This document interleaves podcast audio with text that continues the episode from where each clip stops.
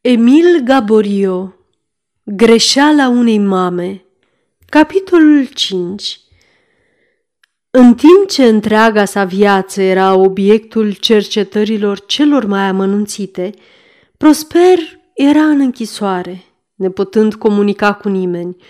Primele două zile nu îi se părură peste măsură de lungi.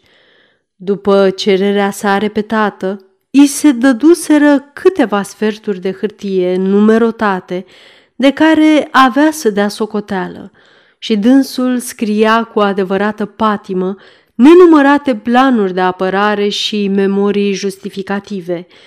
A treia zi început să se neliniștească, nevăzând pe nimeni altul decât pe condamnații întrebuințați în serviciul interior al închisorii, și pe temnicerul ce aducea zilnic mâncarea. Dar nu mi se mai ia niciun interogatoriu? Întreba el de fiecare dată.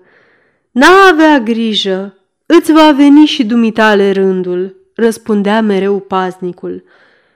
Și trecea timpul, iar nenorocitul, sub tortura izolării care zdrobește și pe cei mai energici, cădea încetul cu încetul în disperarea cea mai adâncă. Sunt oare aici pentru totdeauna?" strigă dânsul. Nu, uitat nu era, căci într-o dimineață, la o oră când de obicei paznicul nu se arată, Prosper auzi scârțind zăvoarele de la ușa celulei sale. Dintr-o săritură fu în picioare – și alergă spre ușă, dar rămase ca trăznit când zări în prag pe un bătrân cu părul alb. Tata, murmură el, tata, da, da, tata. După uimirea din primul moment, un sentiment de bucurie nemaipomenită cuprinsese pe Prosper – un tată este și rămâne prietenul cel mai sigur, ori și ce s-ar întâmpla. În momentele cumplite, când ne lipsește orice sprijin, ne aducem aminte de cel care ne ducea de mână în copilărie și chiar atunci când nu ne poate fi de niciun folos, singură prezența sa ne dă liniște și siguranță, întocmai ca și un protector atotputernic. Fără asta pe gânduri, împins de nevoia unei descărcări emoționale, Prosper deschise brațele pentru a se arunca de gâtul tatălui său. Dar acesta îl respinse cu asprime. Nu te apropia de mine, ordonă el. Apoi făcu un pas în celulă, a cărei ușă se închise. Tatăl și fiul erau singuri, față în față.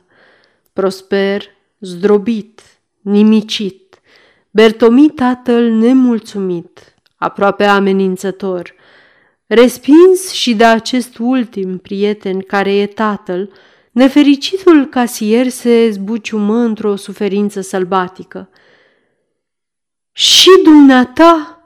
strigă el. Și dumneata! Mă crezi vinovat?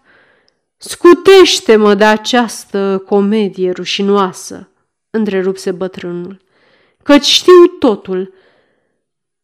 Dar sunt nevinovat, tată, îți jur pe amintirea sfântă a mamei. Nenorocitule, strigă tatăl, nu intra în păcat. O nesfârșită duioșie îl cuprinse și, cu o voce slabă, ce de-abia se auzea, adăugă, Mama ta e moartă, Prosper, și n-am știut că va veni o zi când voi mulțumi lui Dumnezeu pentru că mi-a răpit-o. Crima ta ar fi ucis-o. Urmă o lungă tăcere. În fine, Prosper zise, Tată, mă acuz chiar în momentul când am nevoie de tot curajul, în momentul când sunt victima unei intrigi îngrozitoare – Victimă, zise Bertomi bătrânul. Victimă, tu? Cu alte cuvinte, încerci să mânjești cu aceste insinuări pe omul cel mai cinstit și cel mai bun, pe acela care ți-a purtat de grijă, care te-a acoperit de bunătăți, care ți-a asigurat o situație strălucită, care îți pregătea un viitor unic. Destul că l-ai prădat, nu-l mai calomnia. Fieți milă, tată, lasă-mă să-ți spun. Cum? Vrei poate să tăgăduiești până și bunătatea patronului tău? Dar era așa de sigur de dragostea lui că într-o zi chiar mi-ai scris să mă pregătesc să fac voiajul la Paris pentru a cere de la domnul Fovel mâna a nepoatei sale. Era așadar o minciună. Nu, răspunse Prosper cu voce năbușită. Nu. De atunci e un an. Iubeai pe domnișoara Magdalena. Cel puțin așa îmi scriai. Dar o iubesc, tată, și astăzi, mai mult ca niciodată, n-am încetat niciun moment de a o iubi. Domnul Bertomi făcu o mișcare de milă plină de dispreț. Așa!" strigă el. Și gândul tinerei fete pure pe care o iubeai nu te împiedica oare în pragul desfrâului? O iubeai, dar atunci cum de îndrăzneai fără să roșești să te arăți înaintea ei? Când știai prea bine ce societate rușinoasă părăseai înainte de a veni la dânsa? Dar pentru Dumnezeu, lasă-mă să-ți arăt prin ce fatalitate, Magdalena, destul. Destul, știu totul, ți-am spus de la început. Ieri am văzut pe patronul tău azi dimineață pe judecătorul de instrucție și numai inimii sale bune îi datoresc că am putut pătrunde până la tine. Știi oare că eu, eu însumi, am fost silit să mă las a fi scotocit, aproape dezbrăcat pentru a intra aici? Toți credeau că ți-aduc o armă. Prosper nici nu mai încerca să lupte – se lăsase să cadă pe scaunul celulei, pierzând cu desăvârșire orice nădejde. Ți-am văzut locuința și atunci mi-am explicat crima. Am văzut draperiile de mătase și pe toți pereții tablouri prețioase. La tatăl meu acasă pereții erau spoiți cu var și nu era în toată casa decât un singur fotoliu, destinat mamei. Cinstea era luxul nostru. Tu ești cel din tâi din familia noastră care are covoare veritabile, dar și cel din tâi hoț în familia noastră. La această insultă lui Prosper îi năvăli tot sângele în obraz. Totuși, rămase nemișcat. Dar acum e nevoie de lux, continuă domnul Bertomi, aprinzându-se și înflăcărându-se la auzul propriilor sale cuvinte. E nevoie de lux cu orice preț. Fiecare vrea să aibă avuția și luxul parvenitului, înainte însă de a fi parvenit. Fiecare dorește să întrețină o femeie care poartă în casă pantofi de mătase, căptușiți cu puf de lebădă, așa cum am văzut în camera ta de culcare, apoi servitori în livrea, așa ajungi să furi. Iar bancherii au ajuns de nu mai îndrăznesc să încredințeze nimănui cheia de la casa lor de bani. Și în fiecare zi, câte un furt extraordinar vine și aruncă în noroi familiile onorabile. Domnul Bertomi se opri brusc. Observase că fiul său nu mai era în stare să-l asculte. Să încetăm, zise el. N-am venit aici ca să-ți fac mustrări. Am venit ca să salvez, dacă se mai poate, o rămășiță a onoarei noastre, pentru a împiedica să apară tipărit numele nostru în jurnalele judiciare printre numele de asasini Scoală în picioare și ascultă. La vocea poruncitoare a tatălui său, Prosper sări de pe scaun. Atâtea grele lovituri, urmate una după alta, îl aduseseră în acea stare de nesimțire îndârjită a nenorocitului care nu mai are nimic de temut. Înainte de toate, început domnul Bertomi, cât ți-a mai rămas din suma de un milion cinci sute de mii de franci ce ți-ai însușit-o? Dar încă o dată, tată, răspunse nenorocitul cu un accent de resemnare grozavă. Încă o dată îți spun că sunt nevinovat. Fie, la acest răspuns mă așteptam. Atunci familia noastră va lua asupra ei să repare paguba produsă de tine patronului. Cum? Ce vrei să spui, tată? În ziua când s-a aflat de această crimă, cumnatul tău a venit la mine și mi-a înapoiat zestrea surorii tale. 250 de mii de franci. Din partea mea, am izbutit să adun peste 400 de mii de franci. În total, iată 650 de mii de franci ce îi port asupra mi și pe care îi voi preda imediat domnului Fovel. Această amenințare smulse pe Prosper din toropeală. Nu! Nu vei face una ca asta!" strigă el cu violență nestăpânită. Ba chiar până diseară, pentru restul banilor domnul Fovel va acorda timp. Pensia mea e de 2500 de franci, dar pot trăi cu 500 sunt încă destul de sănătos ca să mai pot ocupa încă un serviciu. Din partea sa, cumnatul tău...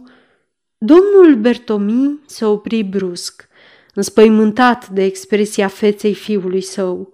Furia cea mai violentă care atinge sminteala îi contracta trăsăturile. Ochii adineauri încă stinși aruncau acum flăcări. Tată, dumneata nu ai dreptul!" Strigă dânsul. Nu! Nu ai dreptul să iei aceste inițiative. Ești liber să mă crezi sau nu, dar îți este interzis să încerci un demers care ar fi tot una cu o mărturisire și care m-ar pierde. Cine te asigură pe dumneata că sunt vinovat? Cum? Când justiția însăși stă la îndoială, dumneata, tatăl meu, dumneata, nu șovăiești un moment și arătându-te mai nemilos ca justiția, mă osândești fără măcar să mă asculți? Vreau să-mi îndeplinesc datoria. Cu alte cuvinte, dacă mă aflu la marginea prăpastiei, vrei să mă arunci în ea. Asta numești dumneata datorie? Cum? Având a alege între străinii care mă acuză și între mine care îți strigă sunt nevinovat dumneata, nu te tulburi. Pentru ce asta? Oare pentru că sunt fiul dumitale? Onoarea noastră e în primejdie, e drept. Dar aceasta e un motiv mai mult pentru a mă ajuta să o apăr și să o salvez. De asta dată Prosper știuse să găsească acele accente care poartă îndoială în fundul cugetelor și zdruncină convingerile cele mai înrădăcinate. Totuși, murmură el, totul te acuză. Ah, tată, dar dumneata, nu știi că într-o bună zi am fost nevoit să evit pe Magdalena? Așa trebuia. Eram deznădăjduit. Am căutat uitarea și n-am aflat decât dezgust și rușine. O, Magdalena! Cădea în înduioșare, dar reluă imediat cu o violență crescândă. Totul este împotriva mea. Nu-mi pasă. Voi ști să mă apăr sau să pierd. Justiția omenească e supusă la erori. Și inocent, se poate întâmpla să fiu condamnat, fie. Îmi voi face o sânda, dar odată și odată voi ieși din închisoare. Nenorocitule, dar ce vorbești? Tată, acum sunt un alt om.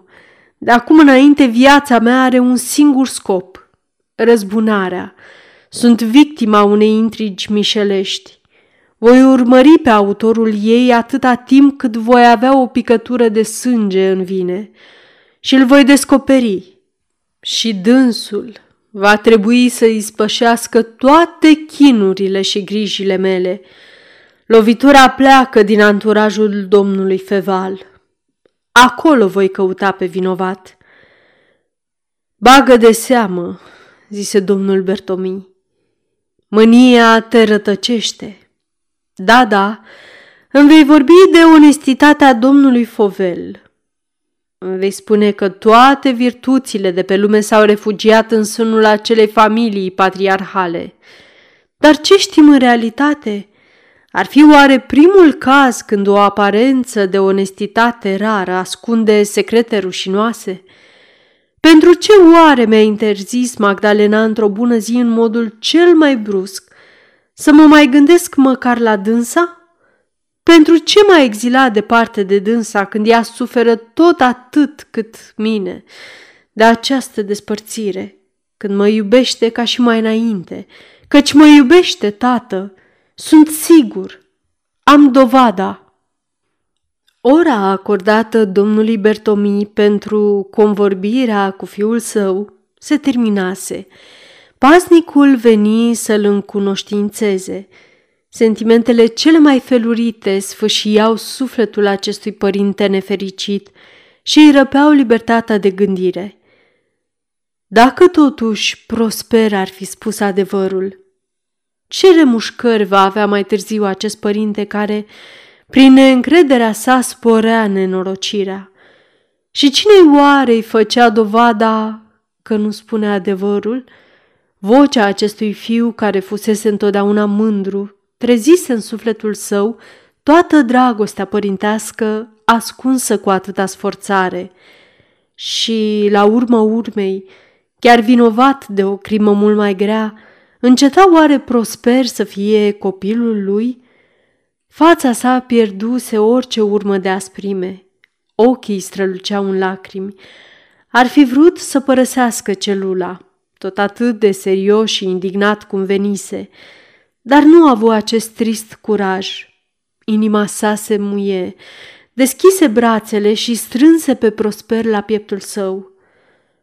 Ah, fiule, zise el, să Dumnezeu să fie așa cum spui tu. Prosper biruise, convinsese aproape pe tatăl său de nevinovăția lui, dar nici nu a avut timp să se bucure. Ușa se deschise chiar imediat după plecarea bătrânului și glasul temnicerului se auzi ca și în prima zi. Vino, domnule, mergem la instrucție. Prosper trebuia să afle, așadar urmă acest ordin, dar mersul său nu mai era același ca în primele zile. O schimbare desăvârșită se petrecuse cu el. Acum pășea cu fruntea sus, cu pasul sigur, și ochii îi străluceau plini de hotărâre și voință. Acum știa drumul și mergea înaintea gardianului care îl însoțea. În momentul când străbătu sălița unde așteptau agenții și paznicii de serviciu, se întâlni cu acel domn cu ochelarii de aur care îl privise odată cu atâta insistență în sala arestului. Curaj, domnule Bertomi, zise acesta. Dacă ești nevinovat, îți vom da ajutor. Prosper, uimit, se opri pe loc, căutând răspunsul, dar celălalt se și îndepărtase. Cine e domnul?" întrebă el pe gardian. Cum? Nu-l cunoști?" răspunse acesta foarte surprins. Dar e domnul Lecoq, de la siguranță. Lecoq? Ai putea foarte bine să spui domnul Lecoq, zise gardianul jignit, dar nu-ți cere gura chirie. Domnul Lecoq e un om și jumătate căruia nu îi se spun basme și care află întotdeauna tot ce vrea să știe. Dacă l-ai fi avut pe dânsul la anchetă în locul cu trei de Fanferlo, chestia dumitale ar fi fost de mult terminată. Cu dânsul nu adoarme nicio afacere, dar mi s-a părut că te cunoaște. Nu le-am văzut niciodată până în ziua când am fost adus aici. Să nu spui vorbă mare, fiindcă, vezi dumneata, nimeni nu se poate lăuda că cunoaște pe domnul Lecoq sub adevărata sa înfățișare. Azi e una, mâine alta, când brun, când blond, odată tânăr, altă dată bătrân că îi dai o sută de ani. Iată, pe mine, de pildă, mă păcălește după cum îi trece prin cap. Vorbesc cu un necunoscut și e dânsul. Să-mi fi spus și dumneata că ești domnul Lecoq, ți-aș fi răspuns. La urma urmei se prea poate. Da, da, dânsul se poate lăuda că cu fața și cu corpul ce i-a dat Dumnezeu face tot ce îi trăznește prin cap. Gardianul ar fi urmat mai departe cu legenda domnului Lecoq dar sosise cu acuzatul la cabinetul judecătorului de instrucție. De asta dată, Prosper nu a avut de așteptat afară pe banca de lemn. Judecătorul din potrivă îl aștepta pe dânsul. Într-adevăr, domnul judecător, adânc cunoscător al sufletului omenesc, aranjase această întrevedere între domnul Bertomi și fiul său – era convins că între acest părinte de o onestitate intransigentă și fiul său, acuzat de furt, era să aibă loc o scenă sfâșietoare și se aștepta ca în urma ei Prosper să fie distrus. Își propusese să-l cheme imediat la dânsul. Prosper avea să vină cu nervii zdruncinați de emoția suferită, așa că, grație tulburării și deznădejdii sale, să-i se poată smulge adevărul. Rămase însă foarte surprins de atitudinea casierului, care era atât de hotărât, mândru și liniștit, fără a fi necuvincios sau sfidător. Ei bine, îl întrebă dânsul mai întâi, ai mai chipzuit? Nefiind vinovat, nu aveam ce să chipzuiesc, domnule judecător. A, zise judecătorul, Văd că arestul uh, nu te-a sfătuit bine. Mi se pare că ai uitat că acela care vrea să merite indulgența judecătorului trebuie să dovedească mai ales sinceritate și căință. Domnule judecător, nu cer nici indulgență, nici iertare. Domnul judecător nu-și putu stăpâni o mișcare de nemulțumire.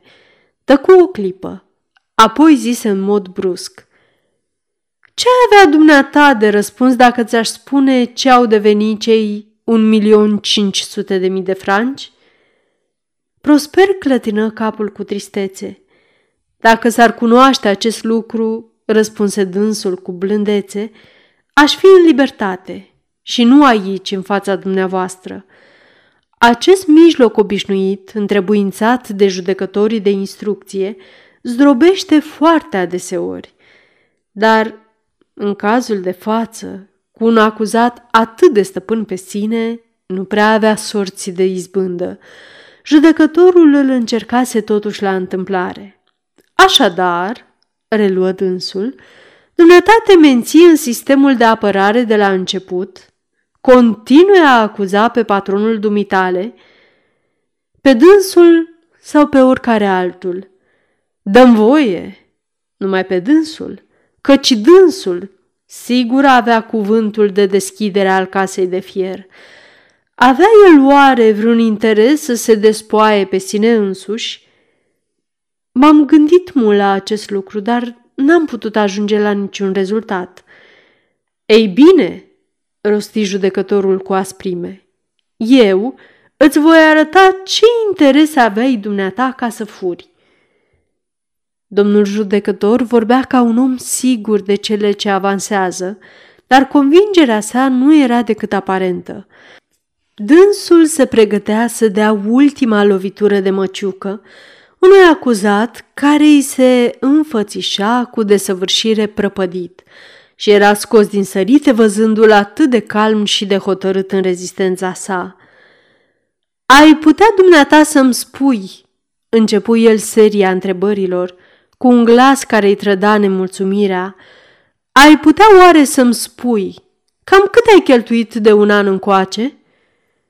Prosper nu a avut nevoie nici să se gândească, nici să calculeze.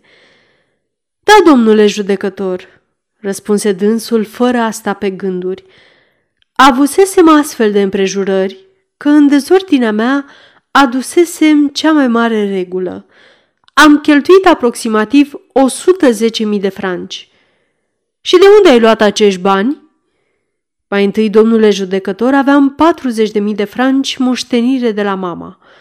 Am primit de la domnul Fovel caleafă și parte la beneficii 25.000 de franci. Am câștigat la bursă vreo 20.000 de franci. Restul l-am luat cu împrumut. Îl datorez, dar îl pot acoperi, având la domnul Fovel un depozit de 25.000 de franci ai mei. Socoteala era clară, precisă, lesne de controlat, părea să fie exactă. Dar uh, cine vă împrumuta acești bani? Domnul Raul Dulagoar. Acest martor, plecat în voiaj chiar în ziua furtului, nu putu să fie ascultat. Domnul judecător era nevoit să primească cel puțin pentru moment declarațiile lui Prosper. Fie, zise dânsul, asupra acestui punct să nu mai insistăm.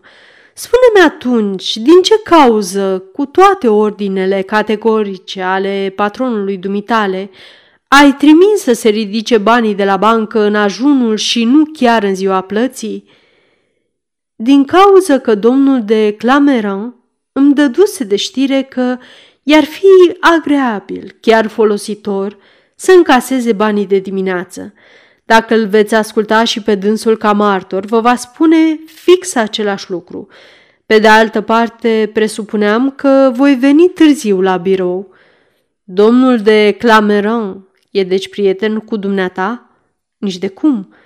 Îmi era chiar antipatic, deși recunosc că n-aveam niciun motiv. Dar e foarte bun prieten cu prietenul meu, domnul de Lagoar. În intervalul de timp destul de lung, necesar grefierului pentru a scrie răspunsurile acuzatului, domnul judecător își sfărma mintea, întrebându-se necontenit ce putea să se fi petrecut între domnul Bertomi și fiul său pentru ca Prosper să fie atât de schimbat. Altceva, reluă judecătorul de instrucție. Cum ți-ai petrecut seara în ajunul furtului. La ora cinci, ieșind de la birou, am luat trenul de la Saint-Germain și m-am dus la Vesinet, la vila domnului Raul de la Goar. Îi duceam suma de 3000 de franci pe care mi-o ceruse dânsul și pe care, negăsindu-l acasă, am lăsat-o servitorului său. Ți s-a spus dumitale că domnul de la Goar trebuia să facă o călătorie?" A, domnule judecător, nici nu știu că lipsește din Paris. Așa? Și ieșind de la prietenul dumitale, ce mi-ai făcut? Aceasta este o înregistrare Cărțiaudio.eu. Această înregistrare este citită cu respectarea legislației în vigoare pentru Cărțiaudio.eu. Copierea, repostarea, multiplicarea, Vânzarea, închirierea și sau difuzarea publică a acestei înregistrări, fără acordul scris al cărții audio.eu, constituie infracțiune și se pedepsește conform legislației în vigoare. Pentru noutăți, vă invităm să vizitați site-ul www.cărțiaudio.eu și să ne susțineți cu un like, subscribe și follow pe canalul de YouTube Cărți Audio. Îi puteți susține prin donații pe naratorii voluntari ai acestui canal. Vă mulțumim și vă dorim audiție plăcută în continuare. M-am înapoiat la Paris și am luat masa într-un restaurant de pe bulevard împreună cu un prieten. Și apoi... Prosper stătu un moment la îndoială. Văd că taci, reluă domnul judecător. Atunci, Îți voi aminti eu cum ți-ai petrecut timpul în acea seară. Te-ai întors acasă, ți-ai pus fracul și te-ai dus la o serată dată de una din acele femei care se intitulează artiste dramatice și care dezonorează scenele pe care apar – Te-ai dus la Cocota Wilson. E adevărat, domnule judecător. Se fac uh, jocuri mari la dânsa, nu? Câteodată. De altfel, dumneata ai deprinderea acestui soi de petreceri. N-ai fost odată amestecat într-un scandal care a avut loc la o femeie de aceleași moravuri cu numele de Crescenzi? Am fost chemat să depun mărturie, deoarece fusese martorul unui furt. Desigur, jocul duce la furt.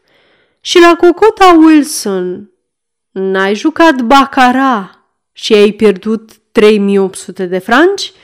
Dați-mi voie, numai 2800. Fie și așa, dimineața ai plătit o poliță de 2000 de franci. Da, domnule judecător. Afară de asta, mai erau în biroul dumitale 900 de franci și în momentul arestării avea în pungă 800 de franci, așadar, în total, în 24 de ore, 9500 de franci. Prosper nu era tulburat, dar încremenise, văzând puternicele mijloace de cercetare ce stăteau la dispoziția parchetului din Paris și se întreba cum de fusese cu putință ca judecătorul de instrucție să fie atât de bine informat într-un timp atât de scurt. Informațiile dumneavoastră sunt exacte, domnule judecător, zise el după un moment de tăcere. De unde luasei dumneata acești bani de vreme ce, încă în ajun, ai fost silit să amâni plata unei facturi de prea puțină importanță? Domnule judecător, în acea zi am vândut prin mijlocirea unui agent de schimb câteva titluri ale mele, pe suma de șase mii de franci. Afară de asta, am luat din casă, ca avans asupra salariului meu, patru mii de franci. N-am nimic de ascuns. Era vădit că Prosper avea răspuns la toate. Domnul judecător trebuie să caute alt punct de atac. Dacă n-aveai nimic de ascuns, zise dânsul, atunci de ce ai aruncat pe ascuns acest bilet și îl arătă unui coleg al dumitale? Lovitura își atinse de astă dată ținta. Ochii lui Prosper se plecară sub privirea judecătorului de instrucție. Credeam, îngâimă dânsul, voiam, voiai să ascunzi pe femeia cu care trăiai. Ei da, domnule judecător, e adevărat.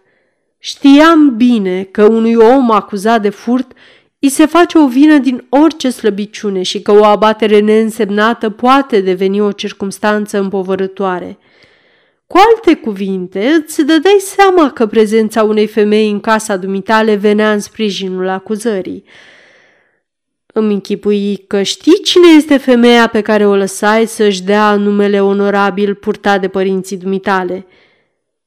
Domnule judecător, doamna Gipsy era institutoare în momentul în care am cunoscut-o. E născută la Porto și a venit în Franța împreună cu o familie portugheză. Judecătorul de instrucție dădu din umeri. Dânsa nu se numește Gipsy, dar am fost în viața ei institutoare, nici nu este portugheză. Prosper voi să protesteze, dar domnul judecător îi impuse tăcerea. Căuta un act printre toate piesele unui enorm dosar deschis în fața lui. O, oh, da, zise el. Ascultă, te rog. Palmira Șocarei, născută în 1880 la Paris, fica lui Șocarei, Iacob, și a soției sale, Carolina. Prosper făcu o mișcare de nerăbdare. Dânsul nu pricepea că, în acel moment, judecătorul ținea să-i dovedească mai presus de toate că nimic nu scapă ochiului ager al poliției. La 12 ani, continua acesta, Palmira Șocarei a fost dată ca ucenică în atelierul unui fabricant de ghete, unde a rămas până la 16 ani. Timp de un an lipsește orice informație. La 17 ani, dânsa intră ca servitoare la soții Domba, care avea o băcănie și rămâne la dâns și trei luni. În același an, 1897, schimbă opt sau zece stăpâni. În 1898, intră ca vânzătoare într-un magazin de evantaie. În timp ce citea, judecătorul de instrucție observa pe Prosper, vrând să surprindă pe fața lui efectul produs de aceste destăinuiri. La sfârșitul anului 1898, urmă el, dânsa intră în serviciu la o doamnă Nuv și pleacă cu ea la Lisabona. Cât timp a stat în Portugalia? Ce a făcut pe acolo? Asupra acestui punct, rapoartele noastre păstrează tăcere. Sigur este că în anul 1901 dânsa se întoarce la Paris și e condamnată de tribunalul Senei la trei luni de închisoare pentru delictul de lovire cu rănire. O, da, din Portugalia aducea numele de Nina Gipsy. Dar, domnule judecător, încercă Prosper să vorbească, vă asigur, da, înțeleg foarte bine această istorie. E mai puțin interesantă și neobișnuită decât cea care ți s-a povestit dumitale. Are însă meritul de a fi adevărată. La ieșirea din închisoare pierdusem din vedere pe Palmira, zisă Gipsy, dar șase luni mai târziu o regăsim în tovărășia unui comis voiajor, anume Calda, care se îndrăgostise de frumusețea ei și mobilase un apartament pentru dânsa. Trăia cu el și purta numele când îl părăsi pentru a te urma pe dumneata. Ai auzit vorbindu-se de acest calda? Niciodată, domnule judecător. Nenorocitul iubea atât de mult pe această femeie încât la vestea că fusese părăsit, aproape că își pierdu mintea de suferință. Se pare că era un om energic și că ar fi jurat în public că va omorâ pe acela ce i-o răpise pe Nina. Se presupune că acum câtva timp s-ar fi sinucis. Sigur este că la puțin timp după plecarea ei din casă, dânsul a vândut toate mobilele și a dispărut. Toate cercetările făcute pentru a-i da de urmă au fost zadarnice.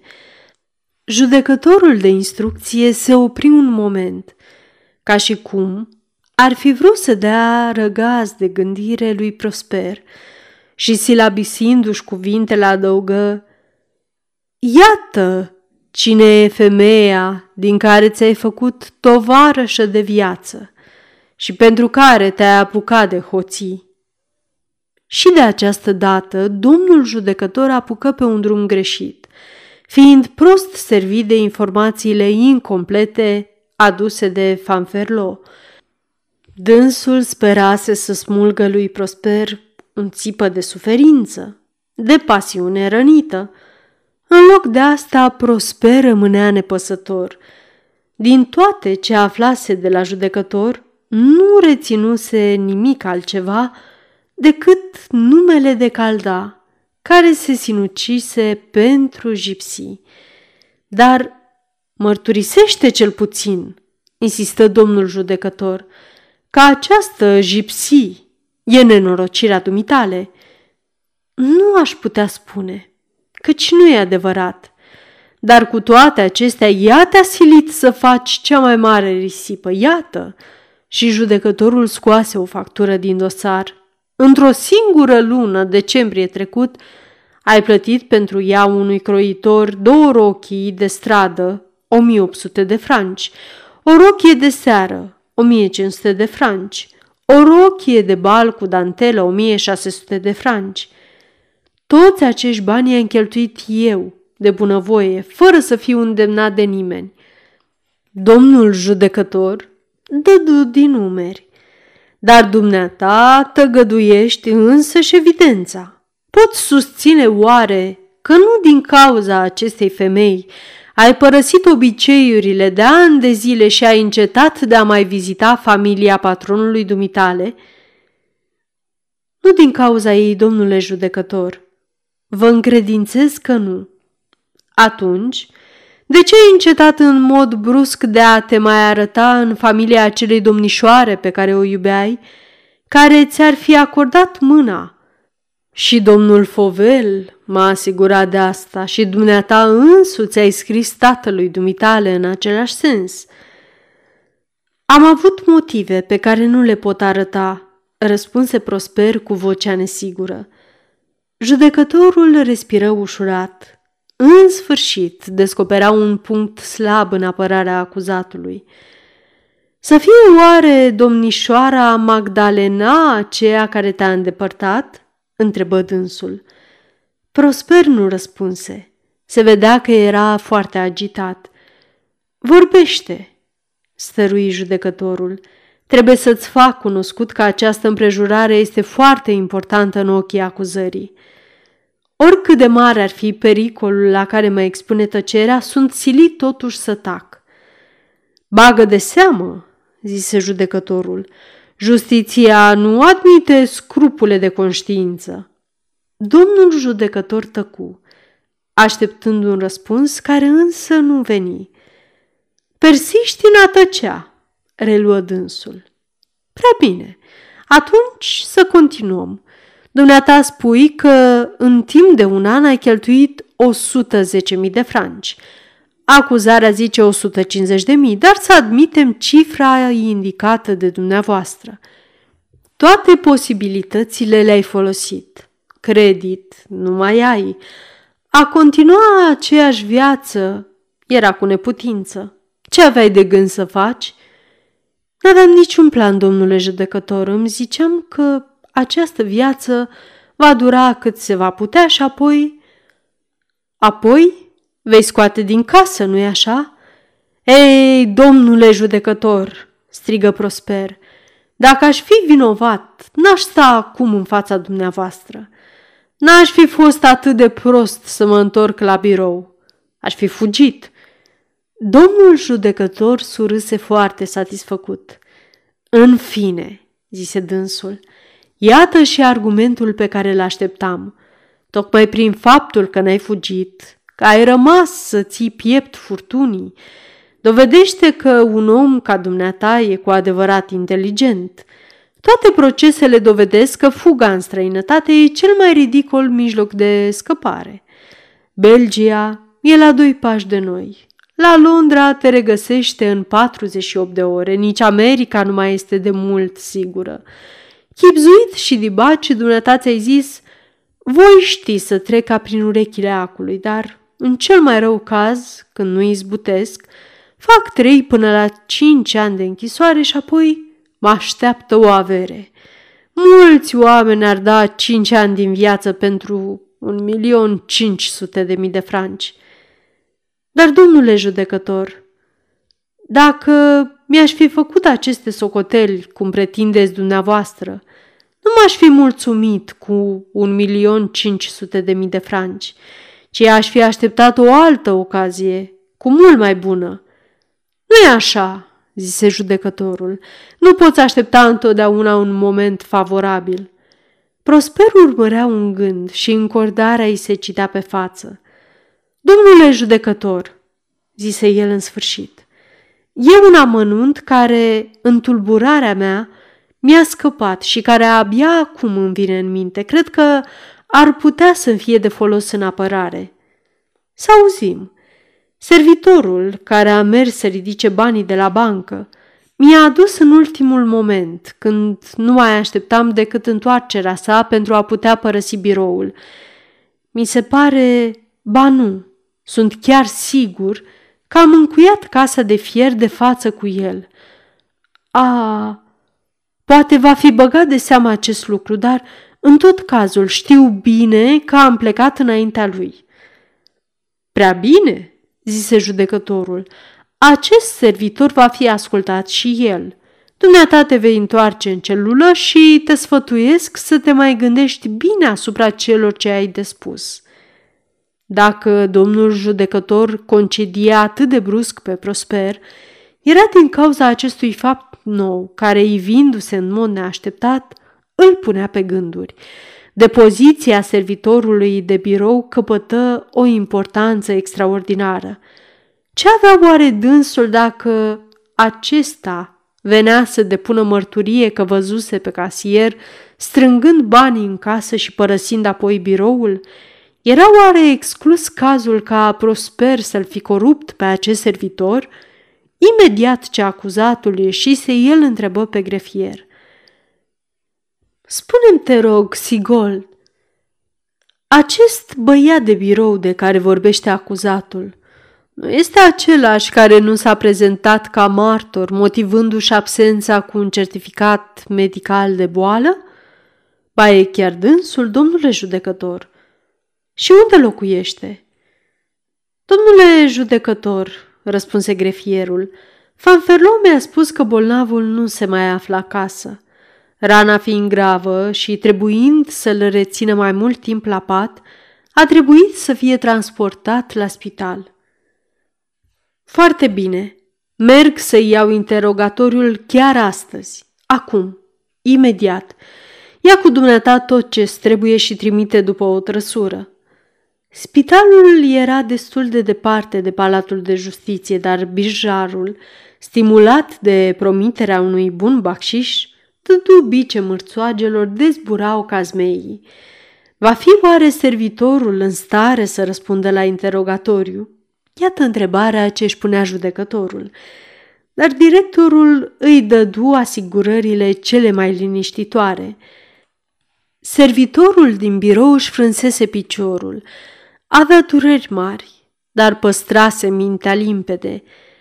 Dacă e așa, zise judecătorul, vă rog, domnule, să mă conduceți la patul lui.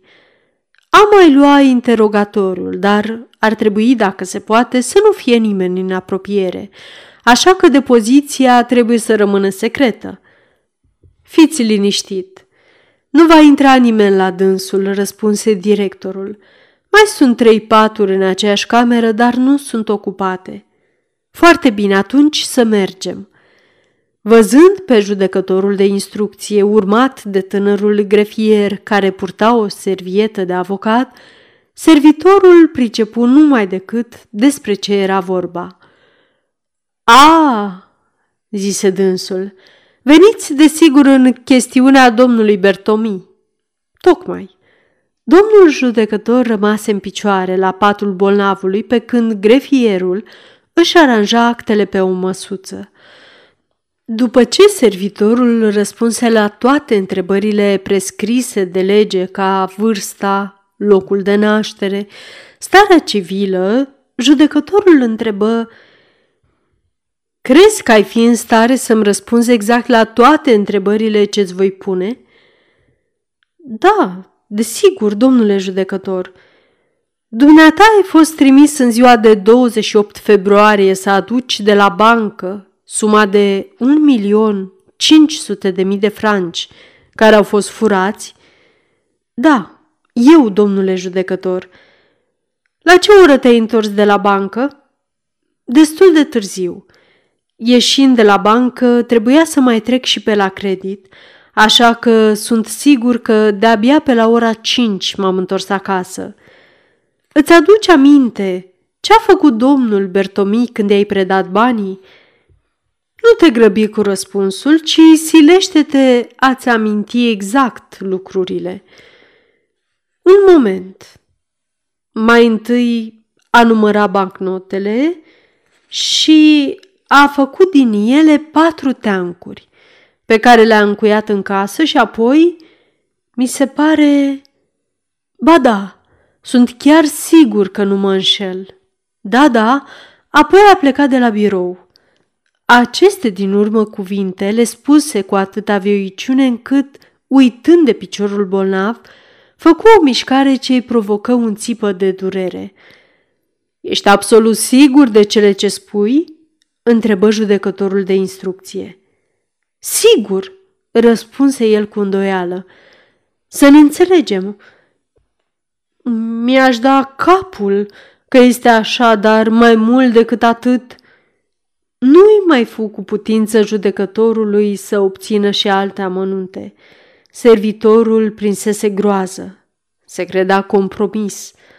Ar fi fost în stare să-și retragă tot ce afirmase până atunci. Cuvintele sale își produseseră efectul, căci părăsind spitalul, domnul judecător zise către grefier, Chestia e gravă, foarte gravă. Sfârșitul capitolului 5